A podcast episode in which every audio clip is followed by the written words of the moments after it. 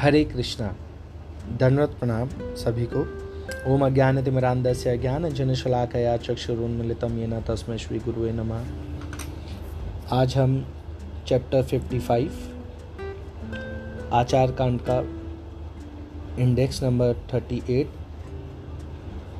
episode six season two का आ, सुनेंगे। चैप्टर का नाम है भारत वर्ष का वर्णन। श्री हरि ने कहा, हे वृषभ ध्वज, जम्बू द्वीप के मध्य भाग में एलाव्रत नामक वर्ष है। उसके पूर्व में अद्भुत भद्राश वर्ष तथा उसके पूर्व दक्षिण अग्निकोण में हिरणवान नामक वर्ष है। मेरु के दक्षिण भाग में किम पुरुष वर्ष कहा गया है? उसके दक्षिण भाग में भारत वर्ष कहा गया है। मेरु के दक्षिण पश्चिम में हरिवर्ष पश्चिम में केतुमाल वर्ष, पश्चिमोत्तर में रम्यक और उत्तर में कुरु वर्ष स्थित है, जिनके भूभाग कल्प वृक्षों से आच्छादित हैं। हे रुद्र, भारत वर्ष को छोड़कर अन्य सभी वर्षों में सिद्धि स्वभाव से ही प्राप्त हो जाती है।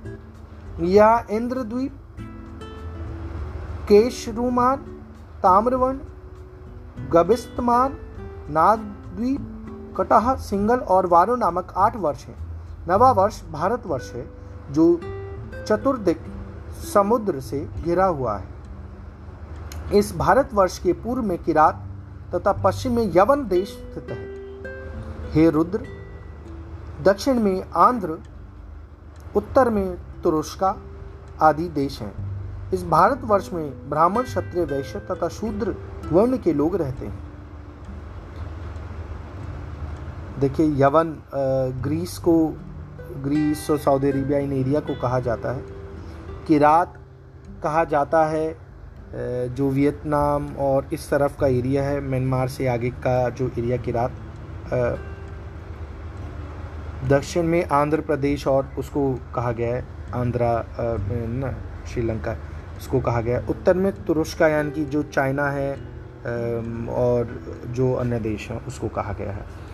यहाँ महेंद्र मलय साय शुक्तिमान, ऋक्ष, विंध्य और परित्राय, ये सात कुल पर्वत हैं। इस वर्ष में वेद, स्मृति, नर्मदा, वर्दा, सुरसा, शिवा, तापी प्योषणी सरयू, कावेरी, गोमती, गोदावरी, भगीरथी, कृष्णवेणी, महानदी, केतुमाला, ताम्रपर्णी, चंद्रभागा, सरस्वती, ऋषिकुल्या, कावेरी, मतगंगा, पयस्विनी, विदर्भा शतद्रुक नामक मंगल प्रदान करने वाली तथा पाप विनाशिनी नदियाँ हैं, जिनके जल का पान मध्य देशादि के निवासी जन करते हैं।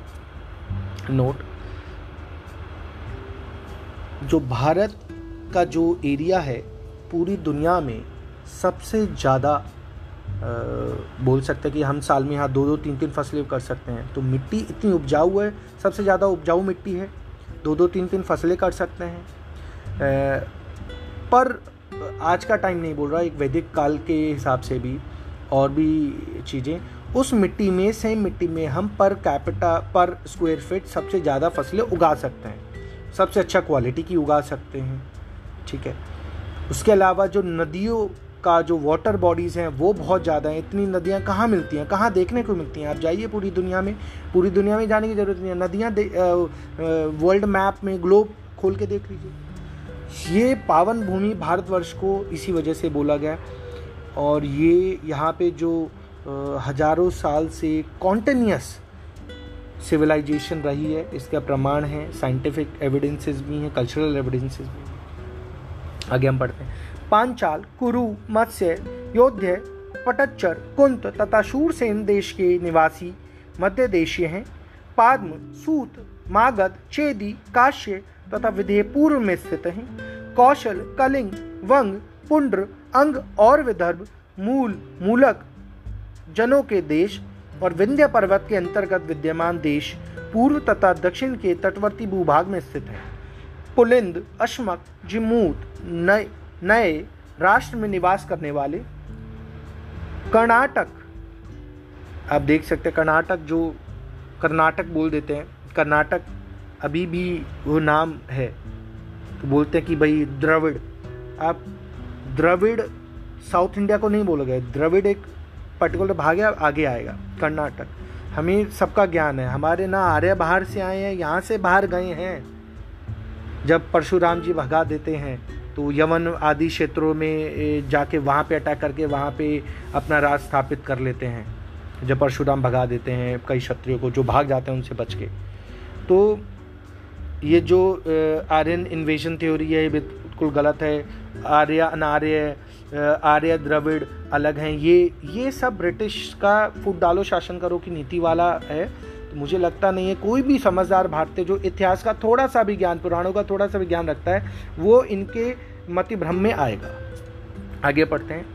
पुलिंद, अश्मक, जिमूत, नए राष्ट्र में निवास करने वाले कर्नाटक कम्बोज तथा घण, ये दक्षिण दक्षिणापथ हुबा के निवासी अम्बस्ट द्रविड, देखिए द्रविड आ गया, लाट कंबोज स्त्रीमुख, शक और अनर्थवासी, दक्षिण पश्चिम के निवासी हैं। श्रीराज्य, सैंधव, मलेच्छ, नास्तिक, यवन, मथुरा तथा निषाद के रहने वाले लोगों के देश पश्चिमी भूभाग हैं।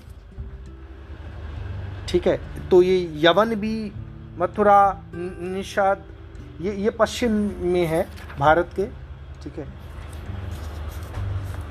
मांडव्य, तुषार, मूलिका, अश्वमुख, खश, महाको, महाकेश, महानाश देश उत्तर पश्चिम भाग में स्थित हैं। लंबक स्तन्नाग माद्र, गांधार, बहिल्क तथा मलेच्छ देश हिमाचल के उत्तर तटवर्ती भूभाग में स्थित हैं। तो मलेच्छ कहाँ, मलेच्छ जो एरिया है वो कहाँ उत्तर में माना गया है? जो तिब्बत से ऊपर का और जो एरिया है चाइना वो मलेच्छ है ना? तुर्कमेनिस्तान वो एरिया प्रिगर्त नील कोलात ब्रह्मपुत्र सनकंड अभी अभिशाह और कश्मीर देश उत्तर पूर्व दिशा में अवस्थित लगाए गए ये चैप्टर यहीं ख़त्म होता है। ए, मैं आपको एक नोट यहाँ और देना चाहूँगा। जो लोगों को लगता है यवन क्षेत्र यानी ग्रीस, यूरोप, हमारे शास्त्रों में उन लोगों का भी वर्णन है। पहला। दूसरा, भारतवर्ष पूरी पृथ्वी को भी बोला जाता था, जब और आपने देखा होगा, पूरा वर्णन है, इससे पहले वाले चैप्टर में भी है जो प्रियवर्त हैं, उन्होंने सबको बांट दिया, सारे अलग अलग आइलैंड्स में दे दिए, फिर भारतवर्ष इस क्षेत्र को तो अपने अपने बेटे ये हैं हमारे यहाँ पूरी पृथ्वी को वैदिक वैदिक जो काल है, पूरी पृथ्वी पे ही रहा है। ठीक है, कोई लोगों को लगता नहीं, वहाँ नहीं रहा, यहीं रहा ऐसा नहीं है। तो इसको मत भ्रम को हटाएँ। ये जो वेस्टर्न फिलॉसफी है, जो खासकर यूनाइटेड किंगडम, ठीक है, ब्रिटिश जो फिलॉसफी उसको साइडलाइन करें। ठीक है हमारा पूरे पृथ्वी पे वैदिक काल रहा है। हाँ ठीक है भ्रंश हुआ है, चीज़ें तोड़ी मोड़ी गई हैं, भाई जिसका राज चलता है वही वो चीज़ें लिखता है है कि नहीं?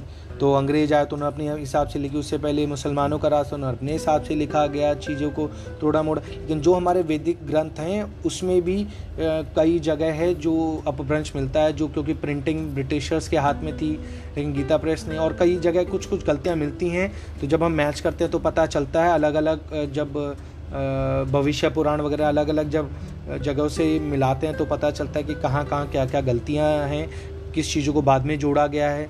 जैसे भविष्य पुराण में भाई मुसलमानों के जीसस क्राइस्ट का भी वर्णन है, ब्रिटिश विक्टोरिया का भी वर्णन आ गया, वो राज करेंगे फलाना डमकाना ये कुछ नहीं, ये सही है ही नहीं। वो बाद में डाली गई है जिससे आप लोग एक्सेप्ट करें। कि देखो जी, आपके शास्त्रों में लिखा गया था जी, पैगंबर आएँगे, जीसस आएँगे, ब्रिटिश विक्टोरिया क्वीन आएँगी, वो राज करेंगे। देखो जी, सही है ना?